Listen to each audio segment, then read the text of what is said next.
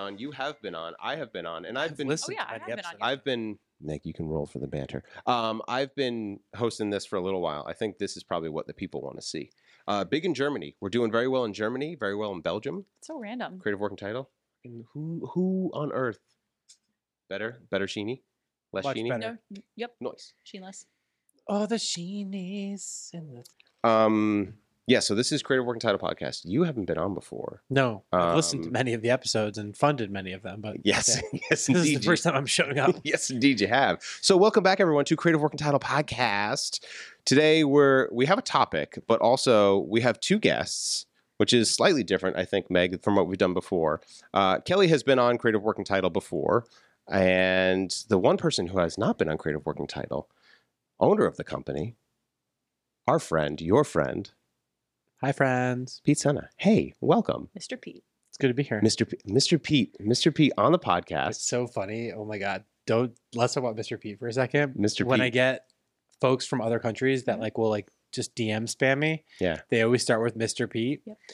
And I never respond to any of those messages. So if you're looking for me, don't say Mr. Pete. Don't say Mr. don't Pete. It's just Pete. Yeah. Hashtag just Pete. it's funny. I, I think about that as how my my daughters address their um, like teachers, right? Miss uh, Miss Emily or Miss Jess. And it's just formal. always yeah, it's very formal. Um, Just makes And me then- feel old, and I hate feeling old. well, and then when there are when we have like play dates, I'm like Mr. Steve, and I'm like that's weird. Don't yeah, no, don't do that. I guess that's better than Mr. Walter though, right? Mr. Senna. Growing up, I always had to call. would you be my neighbor? Yeah, my neighbor's parents by Mr. or Mrs. Enter last name, like Yeah. I was Mm. expected to. And when when they confronted me, they were like, "Oh, just call me Janice." right. I wouldn't like- know what to do because like it- I wasn't allowed to. Right. So I would just keep calling her Mrs. Simcoe. right because that's what right because you have that formality you're taught that and i remember i would always do that and then one day i forget how it started but i, I referred to my dad as jack his name's jack but i said something like oh J- jack ain't having it like you know j- because my dad was upset about something so then that just became a thing and then Jack Top Tie very well. and this was like 13-ish years old and then me and my group of friends we would just start referring to our fathers specifically by their first name we would only refer to them i wouldn't address them like i call my dad pops Mhm. um, I would never call him Jack, but I just refer to him as Jack instead of like, oh, my dad. Mhm. So it's just this weird, it's just an interesting thing how you address people differently. But Pete, yes. You're on the podcast, you're here. What we ask everyone, Mm. and I would like to get your thoughts on this, is Take a sip of coffee first. Hold on. yes, yes, get fueled up. Creative Working Title podcast started with James, and the question, the single question, which I'm now presenting to you, what does creativity mean to you? Mm. Loaded. Creativity for me is forming new connections that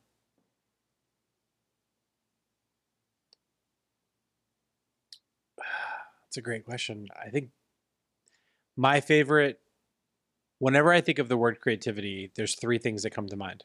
Mhm. One is the Steve Jobs acceptance speech where he says like you can't connect the dots looking forward, you have to connect the dots looking back. And it just it's like Mm. permanently embedded in my brain. But when I just think about creativity, which I teach creativity, I practice creativity on a regular basis. For me, it's just connecting together different thoughts, ideas, objects, things, and forming new things. Hmm. Um, and I think I typically will use creativity to solve business problems or uh, you know make art or those kinds of things. But that's what creativity means to me. It's just connecting things. Awesome. I love that. And I'm going to use that as a perfect segue to talk about the topic that we wanted to discuss today, which is AI art. Now, I haven't found, I think that's probably the easiest way to say it artificially intelligent, artif- artificial intelligence art.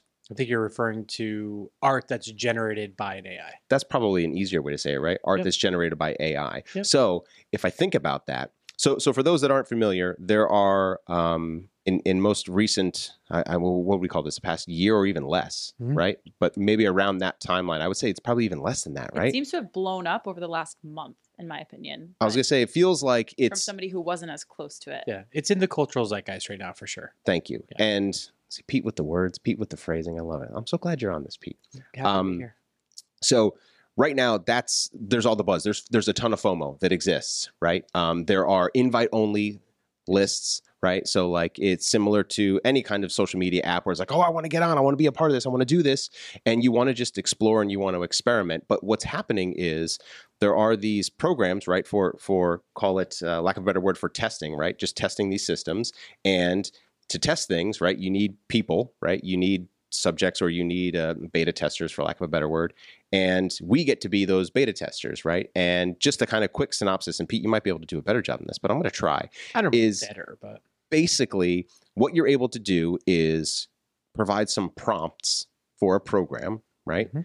and you then it then connects those dots right Yeah. so if i say uh, generate an image or i don't even say generate an image i just say purple sky blue horse and it will figure out between purple sky and blue horse what it will make from that and what it will do typically uh, there's a couple that i've played with but what it will do typically is give you some samples some examples of what that purple sky blue horse looks like Mhm. really really freaking cool Yeah. And then you can get more detailed from there. yes, Add a yellow bee, make it in this specific style of art. yeah. I I'm I'm really passionate about this topic. yes for for a number of reasons. So one thing I'd love to do for this audience here is just sort of ground it when we say so what Steve's really talking about is there's been text-based image creation uh, or specifically natural language text-based image creation is uh, really popular right now. And I Mhm. think what's what's happened is a lot of creative people, artists, etc., have recently blown up in all of the social channels, you know, Pinterest, Instagram, TikTok, you name it, Twitter, and they're posting LinkedIn, they're posting these images that they've created using augmented or artificial intelligence. Um, and essentially, as Kelly was mentioning, it's typing in a phrase or a, a body of text, and what ends up happening is you get back an image. It's a really, really incredible thing. And there's sort of two big, what I would call WYSIWYG, or what you see is what you get Mm, good old um, no code based ways to do this, right? Mm. So uh, my background's in engineering, so I'm going to get really nerdy for a second. But do it um, the two sort of programs that people are using most right now is one is called Midjourney, so it'll pop up there in the, in the podcast, right? And then the other one is DALL-E, which is uh, DALL-E two specifically um, is a experiment done by OpenAI, which is the research laboratory. Um, Elon Musk was one of the, the early founders of it, among other people, and they've they've been seen as sort of the competitor to DeepMind, and DeepMind is owned by Alphabet, which is a Google. You know, Alphabet is the parent company to Google. So why does that matter? But what it matters is, I think if you go back to, I'm a big science fiction nerd. Hmm. So I think what's super interesting about this, you know, I look at Kelly, who is like this incredible artist and this like true pure artist, and myself, I see myself as more of a designer Hmm. than an artist, right? Um, but Kelly's helped me tap into my my my artistic self because of her Hugh Years challenge, which you should totally talk about because I think it'd be fun to do a little mini prompt Oh, Hugh Years oh my gosh with AI. oh my That's god really Go. yes Yes. Um, connecting dots continue that's what I'm here for. Mhm. So months away. so big picture the thing that's super interesting about this now is because people have this easy access to things they can create all these images very easily Yeah. and i think the accessibility of doing this now is leading to a lot of creativity i can as kelly said i can literally say generate a, a photo of a starbucks iced coffee done in the style of salvador dali done in the style of you name your favorite artist or photographer or whatever yeah and what it's going to do is it's going to spit out something, and some of these things are really, really provocative. They're really, really Yeah. awesome in terms of what they generate. And what they're basically doing is they're using this thing called a neural network um, or deep learning, which basically is when you train a computer Hmm. using a combination of supervised or unsupervised learning, which I'm not going to get all into the weeds on that, but at a high level, you feed it a bunch of information. Yeah. And what is so powerful, and again, I, I could talk for days about this stuff, i is know um, it basically understands and classifies these images. Yeah So because you're training these these AIs, these computing systems on all these bodies of imagery, the objects, the people, the different things that could show up now, it can create things that we've never seen before yeah which is really, really powerful. And when I think about in science fiction, we all remember 20, 30, 40 years ago, or if you read science fiction novels or fiction or whatever, a world where we are creating with computers. Our Mhm. computers are there to assist us. You know, the Iron Man Jarvis relationship.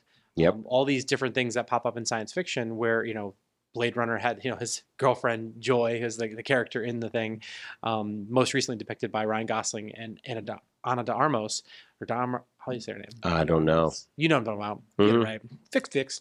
But I think it's really cool because when I look at this as a technologist, as an artist, it's going to enable people to express themselves. Yeah. And I can, as an engineer, I can download most of these libraries, Python libraries, using tools like TensorFlow or many of the other things like Numenta. There's all kinds of different libraries I can download. I can run them on my computer, and I have a pretty powerful, you know, Mac. And I can use the GPUs in my machine, um, the graphic processing unit, and I can use my computer. Um, and I've got a lot of RAM, I've got a lot of GPU power, and I can do a bunch of cool stuff Yeah. and I can feed it a bunch of images that I download on Google.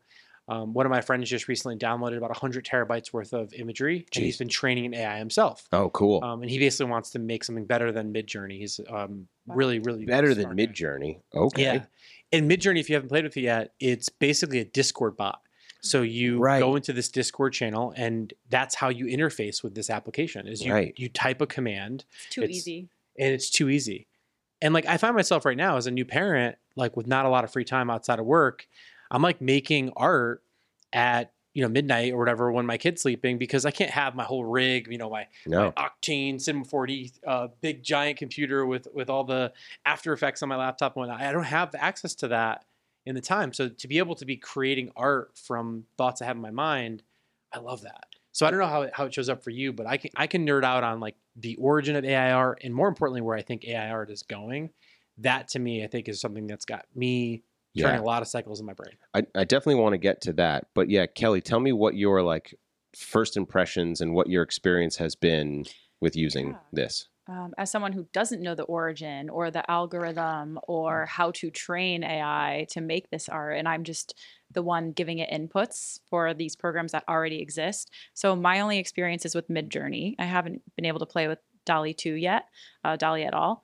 Um, but it's been really fun because you start off with those uh, very specific prompts. Like you gave the example of a purple zebra running through a yellow field. Right. But then you realize, wait a second, what if I give it a prompt that doesn't have any nouns in it? Like, what if it's an idea? And let's see what the AI can generate from there. And that's where it gets really creative. Um, I believe it was DALL-E today that had a series of stories that had a specific prompt and they showed the outcomes of it. And the prompt was everything between here and there, Right. which what do you imagine when you think of everything between here and there? It could be anything. That's like philosophy, So- right? You're being so prolific and you're like, okay, computer, figure this out. Like you're just being very zen right. in, in your approach. And that's so interesting that it so interesting. is going to figure out its own interpretation of that, but based off of what we have told it by by by some parameters, right? Like we've given it this this knowledge, but then it's going to go, okay, I'm going to then figure this out on my own. Because at the end of the day, it's really just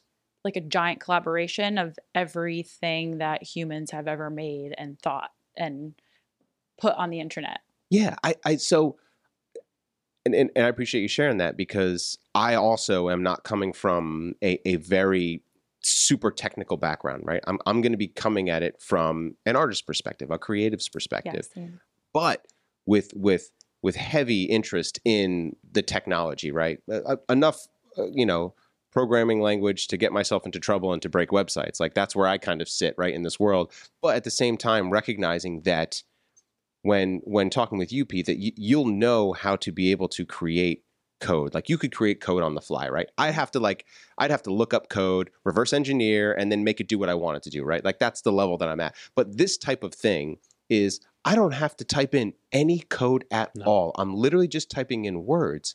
But what is interesting was that when I was watching you use it, Pete, was that you were you understand or start to understand this this definition of these parameters to then tell it you know like i've seen the uh, dash dash ar dash dash for the Aspect aspect ratio, ratio which is cool that people are okay aspect ratio or you were telling me i think it was flagging Yep. where you can flag it where you can then tell it to kind of weigh in a little bit more on this word like if i use I the need to know word red Yeah. and flag red so that that way you're now you have a bias to say, I want you to really lean in on this red thing. Yep. Yeah. Or whatever word or prompt that you include. So now you can start to refine this thing. So it can be very loosey goosey. And I should also say this uh, for people listening is that I've generated some stuff that looks like trash. It looks Yeah. like absolute. It looks like someone went into Photoshop and used the spot healing tool Yeah. for the first time and just blurred the shit out of everything. Yeah. so you can get garbage results. What was that using?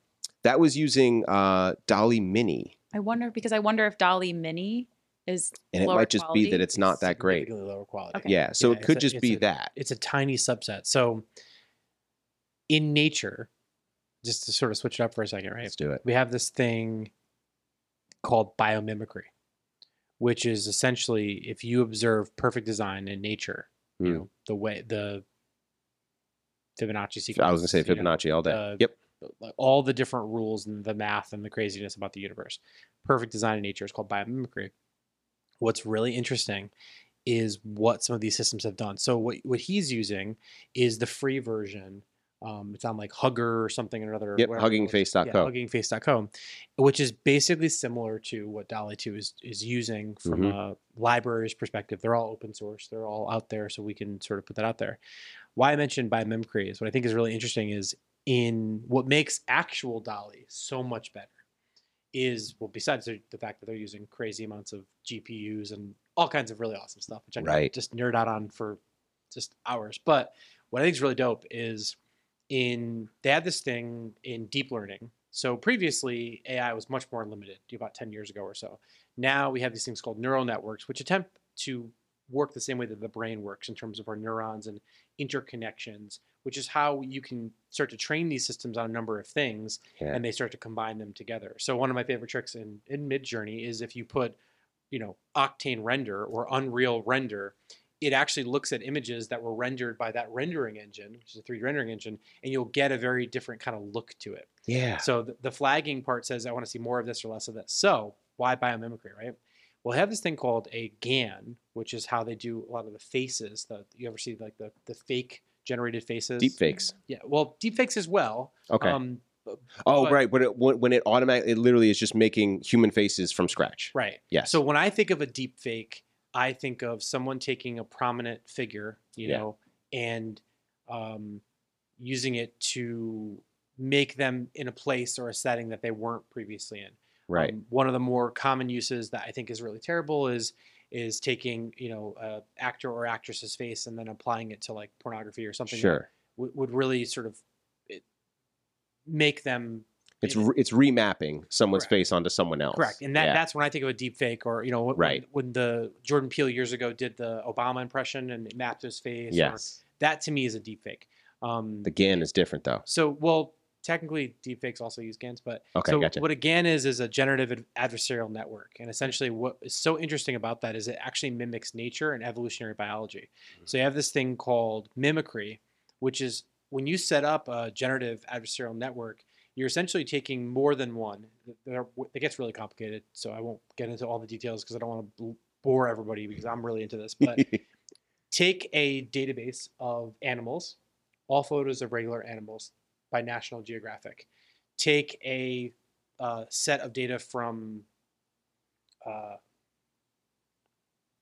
pointillism based art Hmm. or you know whatever Mhm. and train that you can actually use this generative adversarial network and they will compete with one another and what's interesting is much like evolutionary biology where survival of the fittest happens very darwinism where you know this animal now all of a sudden has a long beak or something to survive right. What happens is these AIs actually these two programs. So this this art program here and this animal kingdom picture here from National Geographic are classifying.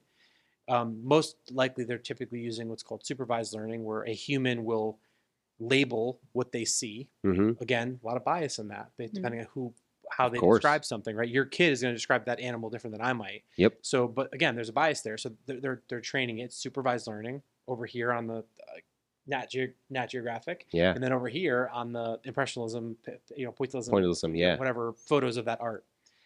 What a GAN does is it actually starts to compete in this survival of the fittest way. So you can actually Hmm. see the way that evolutionary bio- biology or biomimicry works is similar to the mimicry of these GANs.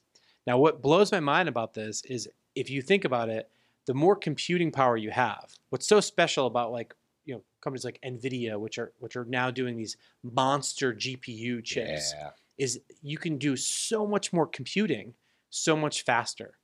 So what that opens up is this realm of possibilities for artists, for people. Imagine if we could be having a conversation right now, and you speak fluent Japanese. Yep. And I speak fluent English, but real time it's being translated colloquial to that. Yeah. Removing the barriers of people being able to create. Imagine if you have a, a, a disability or the inability to do something, now you can create all this type of art. So I like that aspect of the, the artistry around it Yeah. but also why why I share that whole idea about the GAN is that what systems like DALL-E 2 are doing is as people are using it, it's getting smarter, it's getting better. Peop- the things that people are gravitating to is making the system better. And Sure. because it's using all this deep learning and all this advanced computational behavior, it's the when they release this thing and they're going to probably charge for it and Sure. public and whatnot, it's going to have so many so many different use cases. There's right? so much data that they're So collecting much. from all that right now, right? And it is interesting, right? Because it's now now you're understanding it from that um, so- sociological approach, right? Like, what are people actually trying to make? Like, and I was struggling with it immediately. What my when I was thinking, I was like, what do I want to make? Like, I had like this moment of like, what do I what do I put in here? And so what I did was I kind of went into like work mode and I was like, oh, well, let me make like a, uh, what did I say, Meg? I said like a, a marble surface with a rocks glass and whiskey. Like I tried to make like a photo shoot. I Yeah. basically tried to make like a, a drink photo shoot, and it did do a great Did job. you say photography style or? I said photo style. I, I, Okay. I think I used Octane Render. Oh. Um, and when I said rocks glass, it was interesting because it had a glass of whiskey, but then it also like the base of the glass was a rock, and I was like, oh, Yeah. Right. that's not what I would have It's thought, so but that's interesting to interesting. It was just Try- really cool. Try making a statement and abstracting between background and foreground. You'll Mm. start to see something because then what you can actually do is like a painting. You can paint the background first. You just make Yeah. layers. What's cool about Midjourney is it'll show you in progress imagery, and there's actually Yes. a flag you can type where you can save a like screenshots, like stop uh, stop motion of all the steps. So one of the things I, I did recently was I, I basically put the flag in and I downloaded all the images. I dropped them into After Effects and I just made an animation Right. of the buildup. And Like it looks sequence. super cool. Like Yeah. it took me two minutes to do, but that to me is super super interesting. Yeah, I, love watching it. Oh my god! I, I can think about someone like Kelly, right? So Kelly, for those of you that don't know, I, I write a lot, right? I, it's sort of like one of the ways I help myself sleep at night. And Kelly, some of my best writing, I think, really is because people see the beautiful blog header that typically Kelly designs as one of our senior designers here, and they see it and they click through and and they don't read my stuff. They just see Kelly's beautiful headers, right? But what's funny is I used to eat up a lot of Kelly's time. Like, hey Kelly, can you help me with this this blog header? Here's my concept. Can you Yep. bring this to life? I, I as a designer myself, I wish I could had time to do it, but you know, I'm, I'm running companies and I don't have the time. So now with Midjourney, the last three blog headers that I did, I did myself AI. in two seconds. Didn't have to bother Kelly, take her away from the more, much more important things that she's working on here at DS. And right. How cool. and th- that's awesome to me because now when I think about where that can go, I have a friend of mine. He's a creative director at a gaming company, and he has all of his concept artists right now doing concept art. You can they've they've studied in Midjourney uh, a site called CG Society or ArtStation. They've indexed all the content from those sites, Mm. so you can say, "Hey, give me a character." That's like Dracula inspired with a lightsaber and trending on CG Society Yeah. and it'll just spit out the dopest shit, right? So I think of myself like in, in teams that will be using this is where haters are coming in. There's a lot of haters. There's, Yes. Well, I- Well, people art. are scared. people are scared. People are scared that it'll take their job away or, or replace them They somehow. took our job. Yeah, it's it always comes down to right. There's it's an interesting thing when these things happen. The FOMO and the fear that that kind of just ride together. What were you gonna say, Kelly? Oh no, just that I don't think that anybody needs to be worried No. because I feel like at the end of the day, the human part of it is still the part that makes it, uh, you know, exist in the first place. So- yeah. Yeah. I mean, e- even if it does get to a level where it could then start to like, if we start giving it a prompt of like, I want to just give it like a prompt of love. Like, what are you going to give me for love? But then eventually, when computers get to the point where like they can understand emotion, right? I know that there was that that one story where the Tay. Yeah, where where that came out, where it's like you know the, the program has become self aware. Okay, maybe Oh no, that'll I start- thought you were talking about the the, the Rachel no, one. At, at Google. Oh yeah, yeah. It, supposedly an AI went sentient and hired a lawyer and this whole big thing. Right, but- which is you know that may or may not happen. But Yeah. even that aside, that's like the reality of Terminator happening, or what was the company that ran in Terminator? What was their um Skynet. Ooh, Yes. Skynet. Skynet, I think we still have a little bit of time. We're safe from Skynet Mhm. so far. But Mhm. The fact that these tools exist now, um, that I think of them as just that tools, They're right? tools. It, it's currently a tool that we as humans have created. I had nothing to do with the creation, but Right. I can utilize to then generate inspiration or actual blog articles. Or Kelly, you were showing me just before we were doing this, someone was using it to, they were taking their photographs, or no, they took a video, as I understand that it. was video. They took a video, they made still images from the video, deleted the background, added that image. Now, what was interesting was they seemed to add that image to, I, I don't know if it was Midjourney or, or no, they, DALL-E. they used a thing called disco diffusion. Di- oh, that's what it is. Yeah. Disco diffusion. So they gave it a reference image, Mhm. right?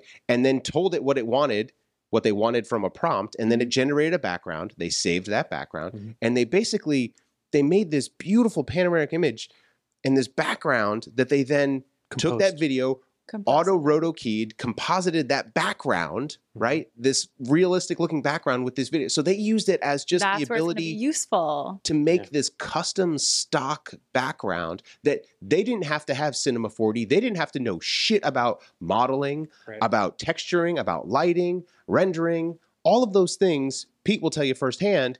It takes, you have to spend hours and hours and hours just to understand how to then approach making a thing in a 3D program. But if I can just put in the prompt, Octane render, make a cool, make a cool Or tower. Photo, photorealism or Yeah. That High I don't have to know how to do all this shit. You can even I've seen people doing prom- putting in prompts for like 8K and that you can refine the resolution so you can get high quality imagery out of this. they're very high Yeah. quality. I've won two prompts already. Really? Yeah, so they have these daily prompts, and like I've already won two. Send me that. I want to yeah, see what you did. I will. Yeah, I'll pull one up. Um, it was it was pretty cool. And I, honestly, all I did differently was I was looking at the stuff that people like most, Hmm. and it all had a very similar pattern to it. So I was like, all right, I'm going to generate something like that. But then I just got much more refined for what it was doing. Mhm. So the detail was there, and then I I upscaled or upscaled, which basically means make it Yeah. small image bigger, and it was just you know it it was like a you know it got awarded type of thing, which is Hmm. pretty cool. And I think that the thing that's super inspiring to me about all this is I don't believe that in the next 20 to 30 years that I do think in the next 100 years we will see humans being rendered obsolete in a number of ways. Hmm. But I think in the next 20 to 30 years, I think that computers are going to do the jobs that most humans don't want to do. Um, so I do think there's a really important thing that's going to happen right now. I mean, I, I would venture to bet, and we can look at this a couple of years from now, that there are many minimum wage jobs right now that people perform at Walmart in different warehouses Mhm. that'll be completely replaced by cobots and Mm. robots, um, 100%, and processes that will be automated. But I think that what will likely replace those is quality assurance jobs, is AI trainer jobs, and people who are training the system. So I believe it was called DeepLens, if I'm if my memory suits me correctly. But Amazon launched a product. You could buy it. We could all buy it. It was very inexpensive, and you could take photos of things and then tell it what it was. And Oh. Amazon Amazon did that specifically because they were trying to, you know, just train their databases and whatnot. But people were using it for some interesting things. Um, I do think that that's how how the world will change from that. But when I think of AI and how it will be used for creators, Mhm. is it'll save time doing the mundane tasks that take away from creatives being the most creative. Yeah. And what I mean by that specifically is things that we already see happening right now in our programs: back automated background removal, automated rotoscoping, Yep. um, you know, swapping out an object, Yeah. um, you know, near mapping and those kinds of things. I think those things are really mundane tasks. I mean, we all we all remember. I mean, we still do it, right? Where how much time I remember when I used to have to do club flyers and I'd have to cut out, you know, a person and the wispiness of a person's hair in the in the wind, and it's like you're sitting there and you're it's like a job for quick mask was not a job for quick mask. It was too long. Nowadays, Yeah. you push one button in Photoshop and the neural filter done. does it for you. Yeah. So I think it's really powerful. But I also think you, as a real artist, someone who makes art, sells art, I'm curious to hear your thoughts because I think that in the next three to five years, we're going to see art and on that art is going to be a the equivalent of a made by humans label. And what I mean by that Mm. specifically is think about furniture and think about mass produced furniture that has a lower quality and then think about really bespoke custom furniture by a furniture maker. Now, depending on the popularity of the furniture maker, the um, the the cost of that is dramatically different, Right. right?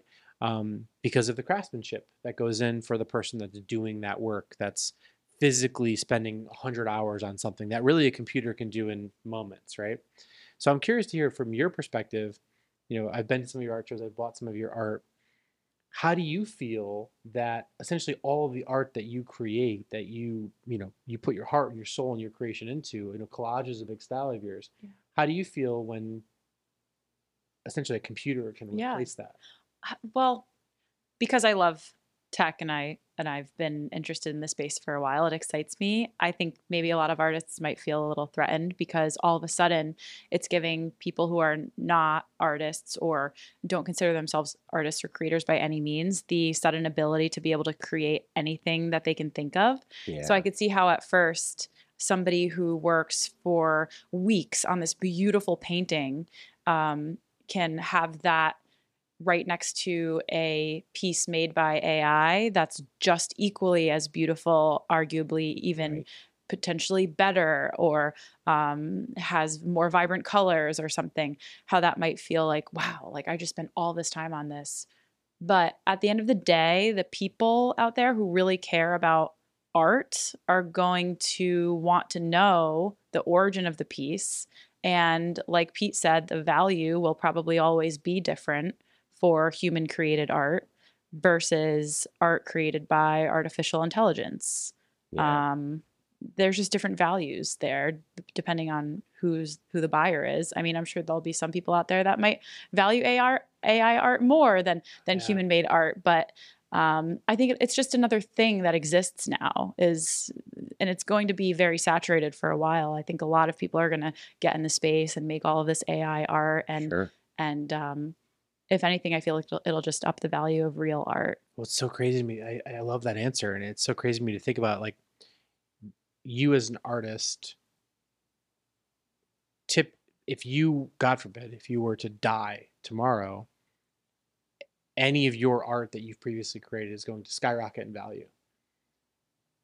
Right? In theory, like Sure, that's what yeah. happens That happens, Most of the Yeah. artists that we, we've seen in, in fine art specifically, or you know, th- those types of art. What I think is interesting is the value of an AI that keeps going on.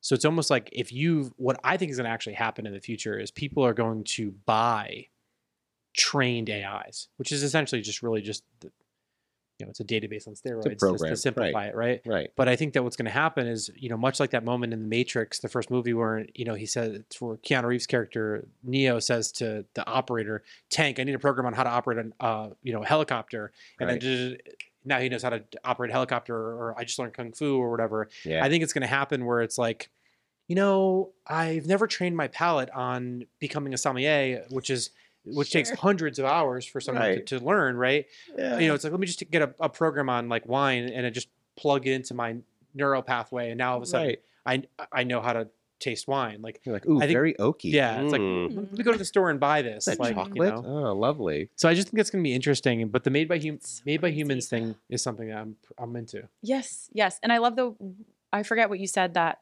triggered it, but it allows AI art allows artists to live beyond their death because once you create your life's artwork and then you die, there's no more of your work. But with AI, it can study your work and then it can create anything that anybody prompts it in your style. So it kind of perpetuates your life in That's that sense. really interesting. So then that led me to the thought.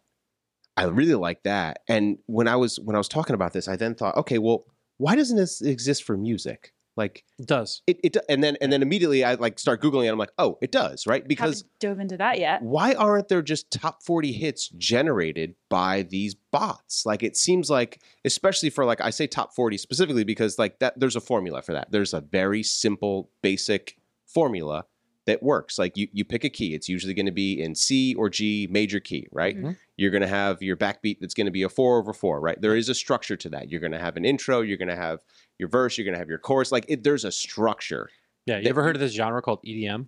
EDM. Sure. Yes. Okay. Yeah. Well. Like, yeah. literally, like- it's that. Like It's eighty percent of EDM music is quanti. It's literally quantized sample packs and beat packs in a layered format with Right. a with a vocal that likely has a similar set of things layered on top of it, add Right. in there and export it. I was gonna say, wait, is there are there vocals in AI music? Like, Yeah. are there lyrics that are created? I mean, do they make sense? Are, right are and, they? and i think that's where like the piece starts to fall apart is that if you don't have this personality that you can quote unquote sell right i think that's still where, where there's that big appeal but like if i just want to listen to some music right like if i want to listen to i don't know like if i go to spotify and type in chill beats Yeah. like i'm gonna get a whole bunch of stuff and, I, and i think to myself i'm like nobody needs to make this Yeah. like you don't actually you just program a computer tell it like define what chill beat is and then here you go because there's there's it's usually all instrumental right but then the idea of like a top 40 artist, right, is that I still need this persona, right? I still need this. But that leads us to a conversation we were talking about Virtual personas. virtual Yeah. personas.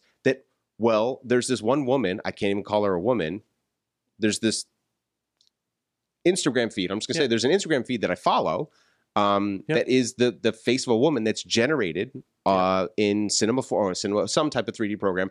It, they actually composite onto a real body, Mhm. but her face is completely fake. Yeah. It's, So I think, now they, I think they're using uh, they're using Unreal engines uh, in a, uh, something like MetaHumans The and- meta, yes, to yes. be able to do that, and then they're using motion capture software to capture the movement, yeah, and then because of that, and then they're mapping essentially different.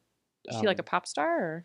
so they, they actually have like um, in in Asian countries a lot of. I was gonna say I think she's a K-pop star. Exa- yeah. yeah. in Asian Yep. countries, there's a lot of uh, beauty influencers and skincare influencers and those kinds of things that are completely computer generated. They're com- completely fake, which is which is so bizarre to do- think about that. Because they don't have skin. They, they don't have skin. They're So not how are you real. an They're influencer? ageless. I think it's syne- I think it's called um, it's not synesthesia, which is a actually a, a, where you see sound, but there's a I think it's called synes synesthum whatever synesthesia or something. You can go on for like 500 bucks. You can create an AI of yourself, um, and you upload a bunch of images and talking to it, and, and it'll actually build you one of those virtual influencers. I, like some brands are using it. yeah. It's not that great. To answer your question Mm. on music, one of the hardest things to do, and I'm not a music engineer, but I just know a lot about this this Yeah. nerdy shit, is voice modulation. Yeah. So, um, for those of you that have seen the most recent Top Gun movie, Mm. um, the character played by Val Kilmer, Maverick, or not Maverick, it, Iceman, Iceman. yeah,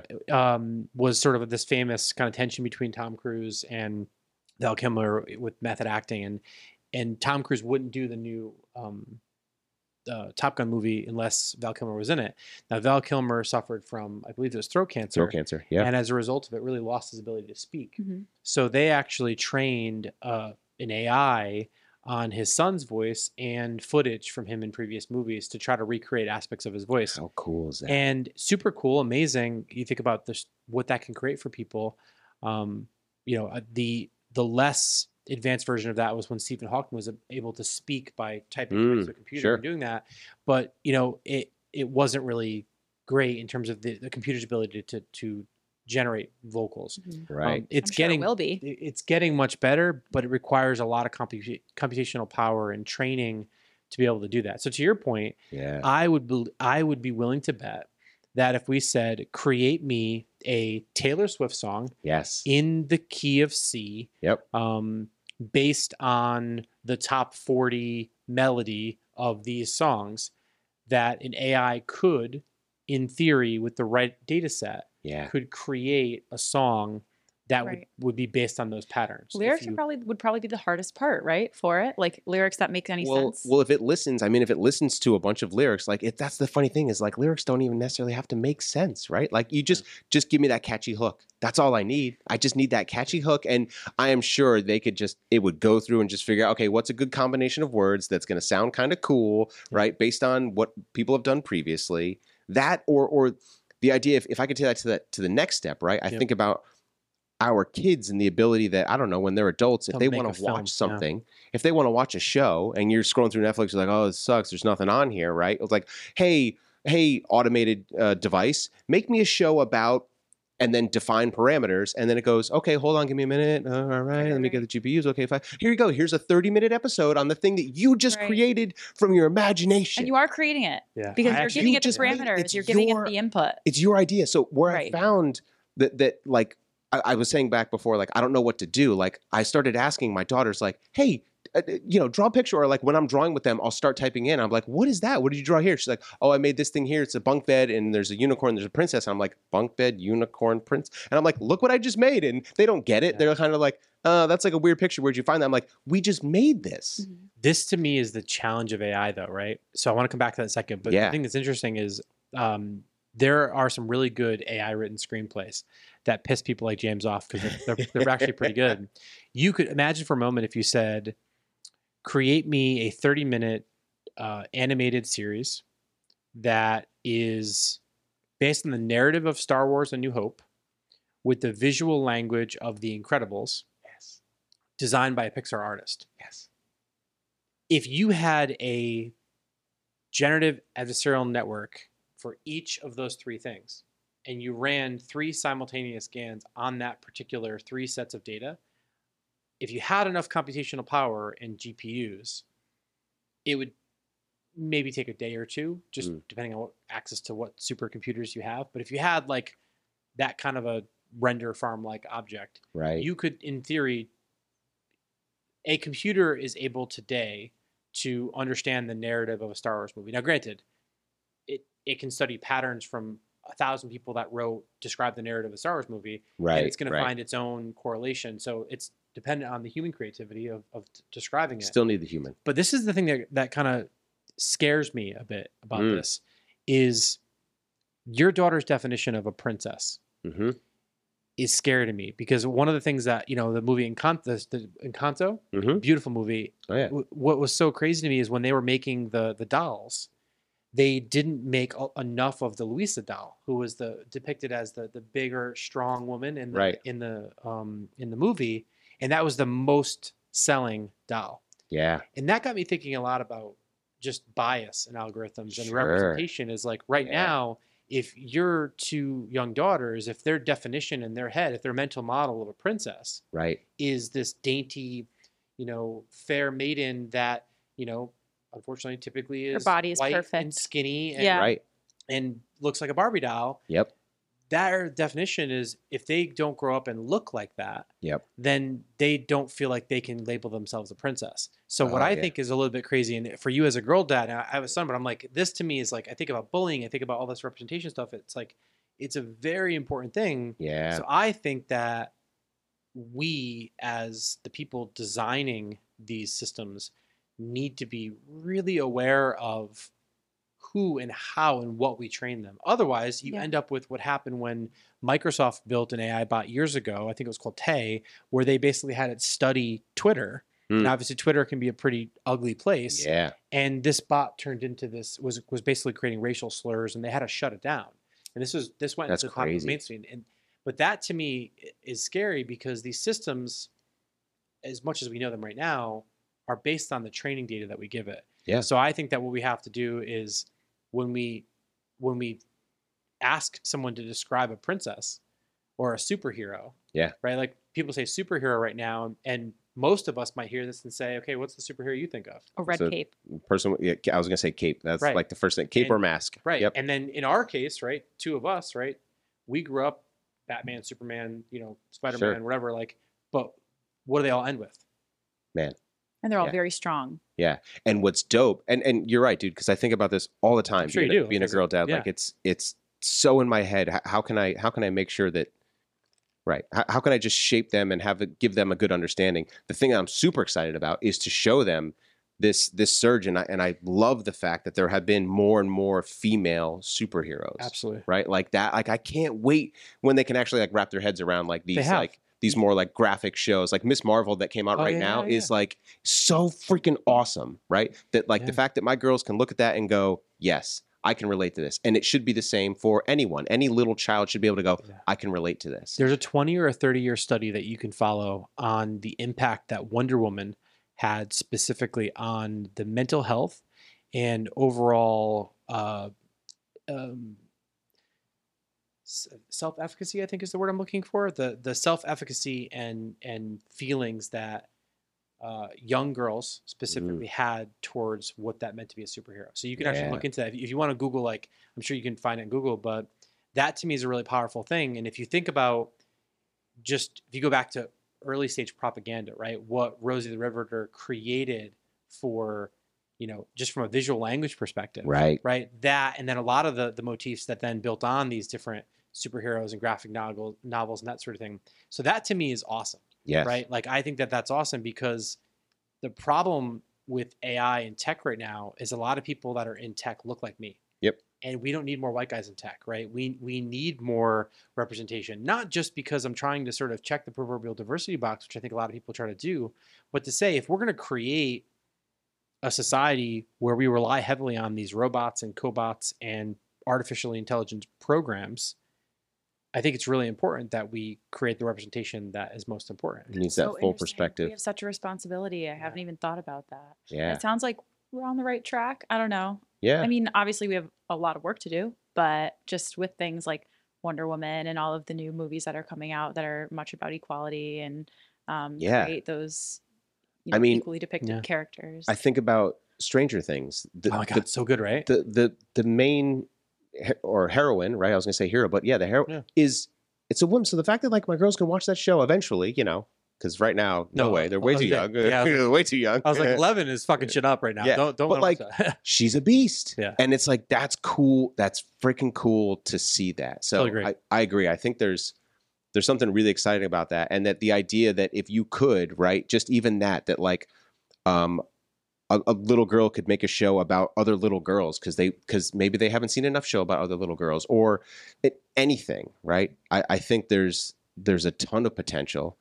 And I think it's it's really neat because there still is that bias, but it's being able to recognize that there is that bias and then knowing that okay cool well if if you do leave the program alone to kind of figure out itself right where, where does that go but then still being able to leverage that where it seems to be i don't know i guess most fit so it doesn't always have to be this threat right there is Yeah. going to be that that fear and fomo running side by side but knowing that it's not a threat but it's a tool that we can utilize with some always understanding It'll always be there and it always has been there, right? Like every single technological advancement that mankind has ever created, people are afraid of.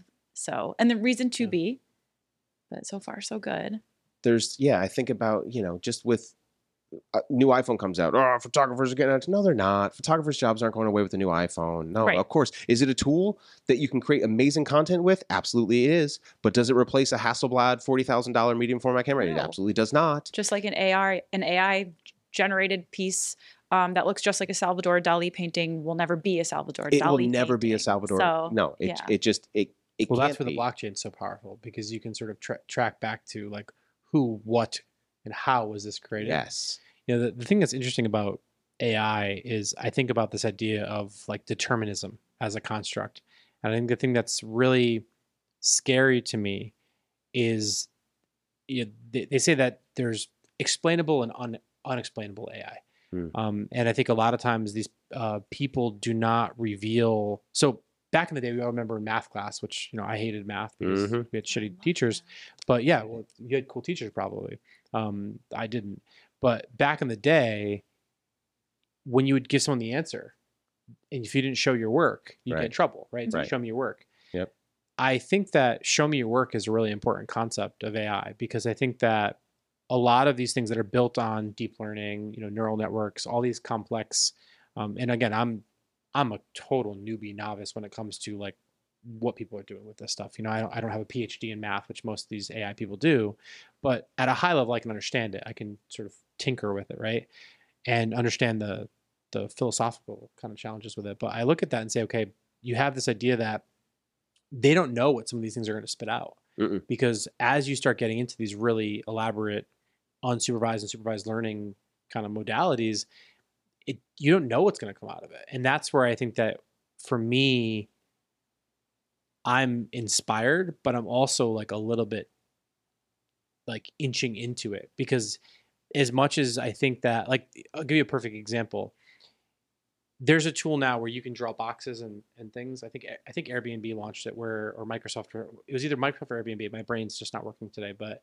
you could draw a bunch of boxes and it would automatically create a wireframe and then Mhm. base it on a series of components. And it basically made wireframing and designing much faster. Really cool tool. And you can Google this. It's it's it's available for you to play with. But What I don't like about systems like AI is I think it removes artistic integrity and value. Let me give you a specific example. What you call Hasselblad. Hasselblad. Right. Yeah. So if I was to train an AI on a half a million Hasselblad images, Mhm. I could give it, I could give one of these prompts a regular photo I took on the iPhone, and it theoretically can can make it look like it was shot Hasselblad. Right. And that to me, I think, in some ways, the naked eye is not going to be able to tell the difference. Nope. So I could take that shirt that might have been, you know, crafted from scratch and 100 hours that created it, and then I can create the AI version of that that was just made in a factory very quickly. What I worry a little bit about is the importance we place on craftsmanship Hmm. and on real and raw human connection. And in a world where everything is going to be, you know, automated, streamlined, you know, we all want the, eh, we want to be able to push a button on our phone on a filter and magically stuff happens. just be done. Yeah. For me, what I worry about is people who have spent 20, 30, 40 years of their life becoming an artisan Yeah. of, of something and then to have an ai be able to almost steal that like i think there was a post recently you you posted about this about exploitation of, of, of dead artists or Yep. something like that Right. um Someone was complaining that it that you're exploiting those dead artists, but uh, I politely disagreed. yeah but what's interesting is I could argue for and against that right i love the debate right it's like Yeah. i could argue well if let's take um mondrian right? We all know some of the mondrian work right? Just Yeah. like that that special format. Let's assume that that mondrian style is still to this day really popular. I'm not saying it is. Let's assume i could create some new art and because of mondrian's popularity i could call it a mondrian hmm and just put it up and a bunch of people would buy that. Right. in theory, Mondrian or the Mondrian Foundation or the Mondrian family is not getting compensated for that. So when I think about theft of intellectual property, one of the things that I fear is artists typically don't have protected intellectual property. Nope. You know, it, even with a photograph, right? If, Nope. if a photograph has, is doctored more than 30%, Yeah. you do not have rights to it. Yeah. So what scares me is how it can render really powerful artisans obsolete. And as a technologist, I'm inspired by that to say like, Sure. well, how do I make sure I'm not obsolete? It's incredible. But when I I've met some of these folks, we, you and I today over lunch, we are talking about just um, one of your local places that you like to go, an eatery, um, you know, restaurant or whatever you call it, is they're closed for, and it, the little sign on the door says like we're you know we're on family vacation kind Mhm. of thing. That's beautiful to me, right? Like nothing ruins the tapestry of a town more than when a Chipotle shows up yeah. you know and don't get me wrong i love a chipotle bowl right just like anybody else you know, it's super unhealthy and tasty salty terrible right Yeah. but the reality is it it, it destroys the tapestry of, of that community because everything becomes sort of big corporate my fear is what would happen when you big corporate all of these types of things Well, then wouldn't it make that artisan just more valued? I feel like people will. strip their value away But um, okay, I don't know. I guess I'm saying the opposite. Like, wouldn't it? tell me wouldn't more people always if if the world becomes oversaturated in like Chipotle's or robots or AI, won't we really, really crave the human-made objects and no, that's what, that's what i'm saying i i think so Yeah. But my fear is what. So let's say, for example, let's use the example of your shirt. Hmm. Some people might want to wait six weeks for that shirt because it's one of one. Yeah. Most likely, based on the shrinking attention spans of our children, most likely because of the instification of TikTok, Instagram, all the things, I would be willing to bet they would want that shirt right now. They want to push a button and they want the the prime same day delivery to show up at their house. Yeah. Because the patience, the idea of delayed gratification is something that I feel like is really going to be wiped out with the compression of attention span. So in that point, I I worry about it is like will they want the made by humans thing? You right. Because I can have it now. So like, give it to me now. Oh, I can have it right now. Cool. Yeah. Oh, it costs only what fifty cents more. Yeah. Give it to me now. I'll take it right now. Yeah. And Like look at what I was just drinking. or right? fifty cents less. or Yeah. 50 cents less. I, Which is, I like, think there. I think it will take. Yeah. Yeah. I think it will take some time, but I think what'll probably happen is that it, you know, w- with most of those things, right, we're going to progress into a place where it's like, okay, cool, we can get it done faster, cheaper. You know, the society is going to say, yes, give that to me, and then they're going to realize, like, no, this is kind of shitty. Actually, I want to go back to it being like I'm, I'm thinking about, um, Etsy. you know, Etsy or even just like music, right, where like everyone, everything was digital, but now there's this kind of touch back to like vinyl. Oh Like yeah. people are like, you know what, like. I want to touch. I want to hold my music. Yeah. Like I want to feel. I want to put it on. I want that that warmth and that subtle texture and that grain to this sound versus it being perfectly pure. Mhm. There's there's an interesting thing about that where I'm like, oh, vinyl's like. I mean, it's similar with film photography. Like there is that. I want to slow down. I want to take a moment. Yeah, I could take a thousand pictures, but like I just need one. and this Let is all just find that picture. yeah. And I think it's it's this movement of well, here's this new technology. Let's use it as a tool. Let's exploit it. Let's overuse it, and then start to fall back to you know what? I want to go back to the way that we used to do it. I mean, no one's riding around on a horse and buggy though. I will say that. Right. But- Here.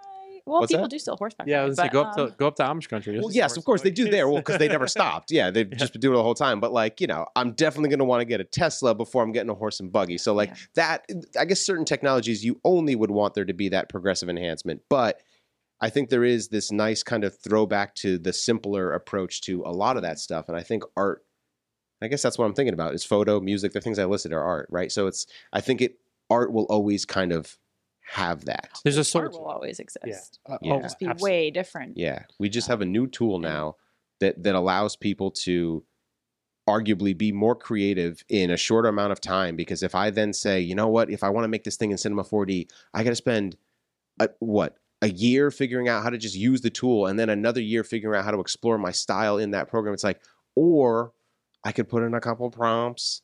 And then maybe after a week of using this tool, get really good at it. And then now I'm making the things that are in my head that's satisfying just from a creative standpoint and not so much for an instant gratification thing but like it's in my head and i want to get it out Yeah. let me just get it oh there it is great now now i'm free to think about something else But there, for me, I think it's the scars that we incur through the journey that makes it special. And I'll, I'll sort of share what I mean by that. So, a very prudent example that really literally affected me today was I was in the office and I had my gel pen in my hand, not my iPad pencil, not my Mm. Miro board or my Fig Jam, right? Um, like these are online tools for stuff. But and I physically drew out a wireframe yeah then I handed it to somebody, and then I had ink on my hands. I'm a lefty, and it stayed with me for that day. The same way that a woodworker might get a splinter, or yeah you when you're printmaking you might get you know like burn yourself or something. That like every time you see that, you have that memory of like, oh, I remember I was with that person and they're not here anymore, or something like when I made this this art project, or like when you were in the studio, like like I was just nerding on the Rick Rubin uh, documentary called Shangri La, which is Mm. like the this legendary recruiting studio where like everyone who's anyone has recorded. yeah Super cool if you haven't checked it out. It's on Showtime. It's amazing. Um, and but I say that because I think that to replace that. So what I'm basically saying is there's this argument between like instant gratification. I want it. I want it now. Yep. It's like I want my MTV now. You know. And then on the other side of it, it's I went through this long journey to build this thing hmm and then there's those scars along the way there's those moments those experiences along the way and i look back at just my body of work over the past 17 years and some of my favorite projects some of my favorite clients that i've worked on it was i don't remember the work. What i Mm. remember is like the moments with like people like you guys right? Like working on a project and like, process. staying late into the night or you know like the meal we shared and like all the moments that happened. So i feel like like ai has the ability to wipe that out Mm.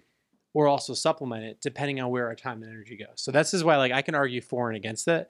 I think like anything it's going to be how we use these tools. Right. so i'm just like really really curious about it. But i'm also curious about it is like how awesome would it be if we started to sort of like create art for artists? So think for a moment like imagine if we indexed all of kelly's art. So she's done a lot of collage art. You know we can theoretically just scan a few hundred in- images from her instagram theoretically. Yep. um, we can run those through a, a set of these tools. And then imagine if every time kelly spoke like even on this podcast we just started to take the words that we transcribed hmm and we just started to send those words in Kelly's style against that. So now her expressions, things that she's saying throughout the course of a week, a day, or whatever.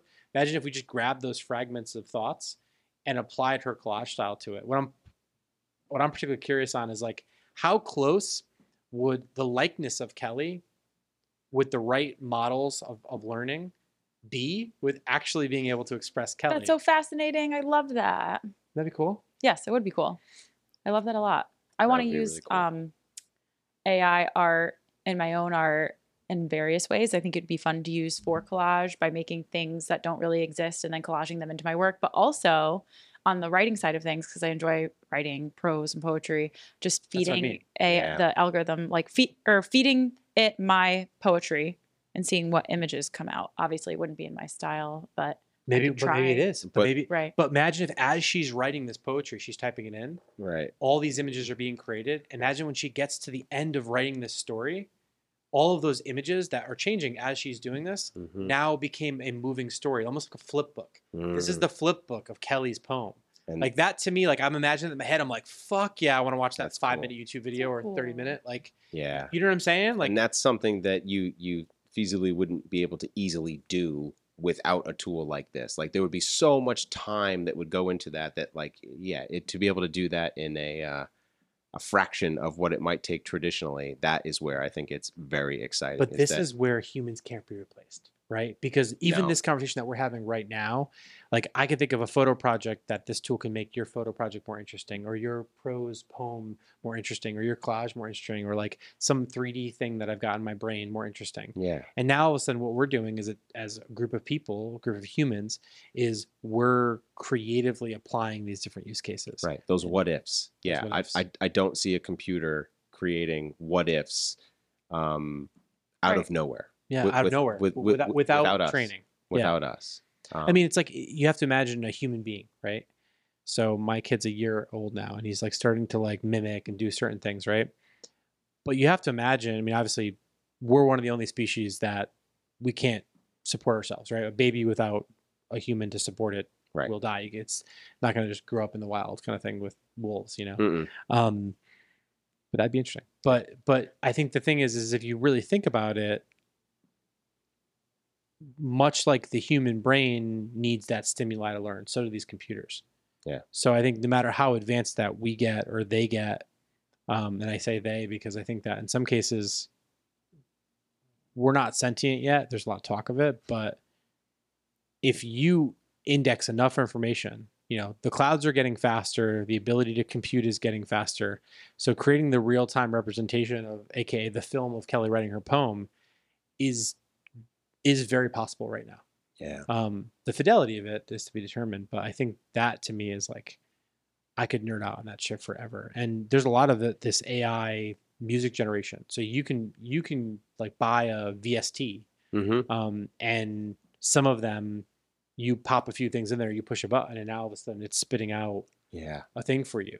So you know, once we figure out how to get voices right, Yep. like actual voices, shit's about to get real. Yeah. I dig that. Well, um, it's This is three fun. thirty. Yeah, this is good. Um, so I want to make sure that we have time to to wrap up. But this is freaking very cool. Obviously, we, we could continue a, a whole lot longer on this, and I think Yeah. I, I think doing a sort of like I don't know, call it six month after playing more and more, and like where we go. Like I would like to be able to revisit this kind of like AI talk. Mm. Cool. So we'll plan to do that. But yeah, I'd be down. thank you guys for coming. Thank you guys for sharing your insights, your thoughts. Um, hopefully, people are jazzed up thinking about AI. Um, play around with some of those tools, uh, DALL-E, Midjourney. Apply to be on those uh, beta programs, and And let us know if you're excited or are you scared? Because Yeah. I want to know. yeah, Yeah, Because no, now I'm definitely. confused on how to feel. But I'm pretty sure I'm still mostly excited. yeah, same. No, I'm su- I'm super jazzed. I mean, the thing that I've been thinking a lot about lately is like, what are my values? What are my principles? And what are my algorithms? I've been thinking about that more in the past three weeks than I think I have in the past three years, which is, and I want you guys to think about this, the folks that are listening or watching this in the future, and I want you to think about this, and you as well, is think about how you make decisions. It think about what in what inspires you to make specific decisions. You know, there's obviously there's past things that have happened or not happened, past events, but also think about your decision framework. Think about when you're on a set, shooting something or when you're designing something, think about the heuristics Hmm. that your brain goes through.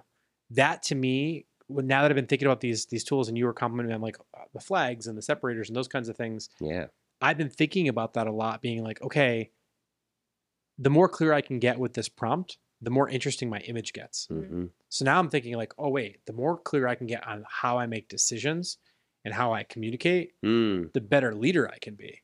So I'm almost like I'm I'm learning from this AI as much as it's learning you. from me. Wow, So that's really cool. I'll leave you on That's that note. Deep, deep learning.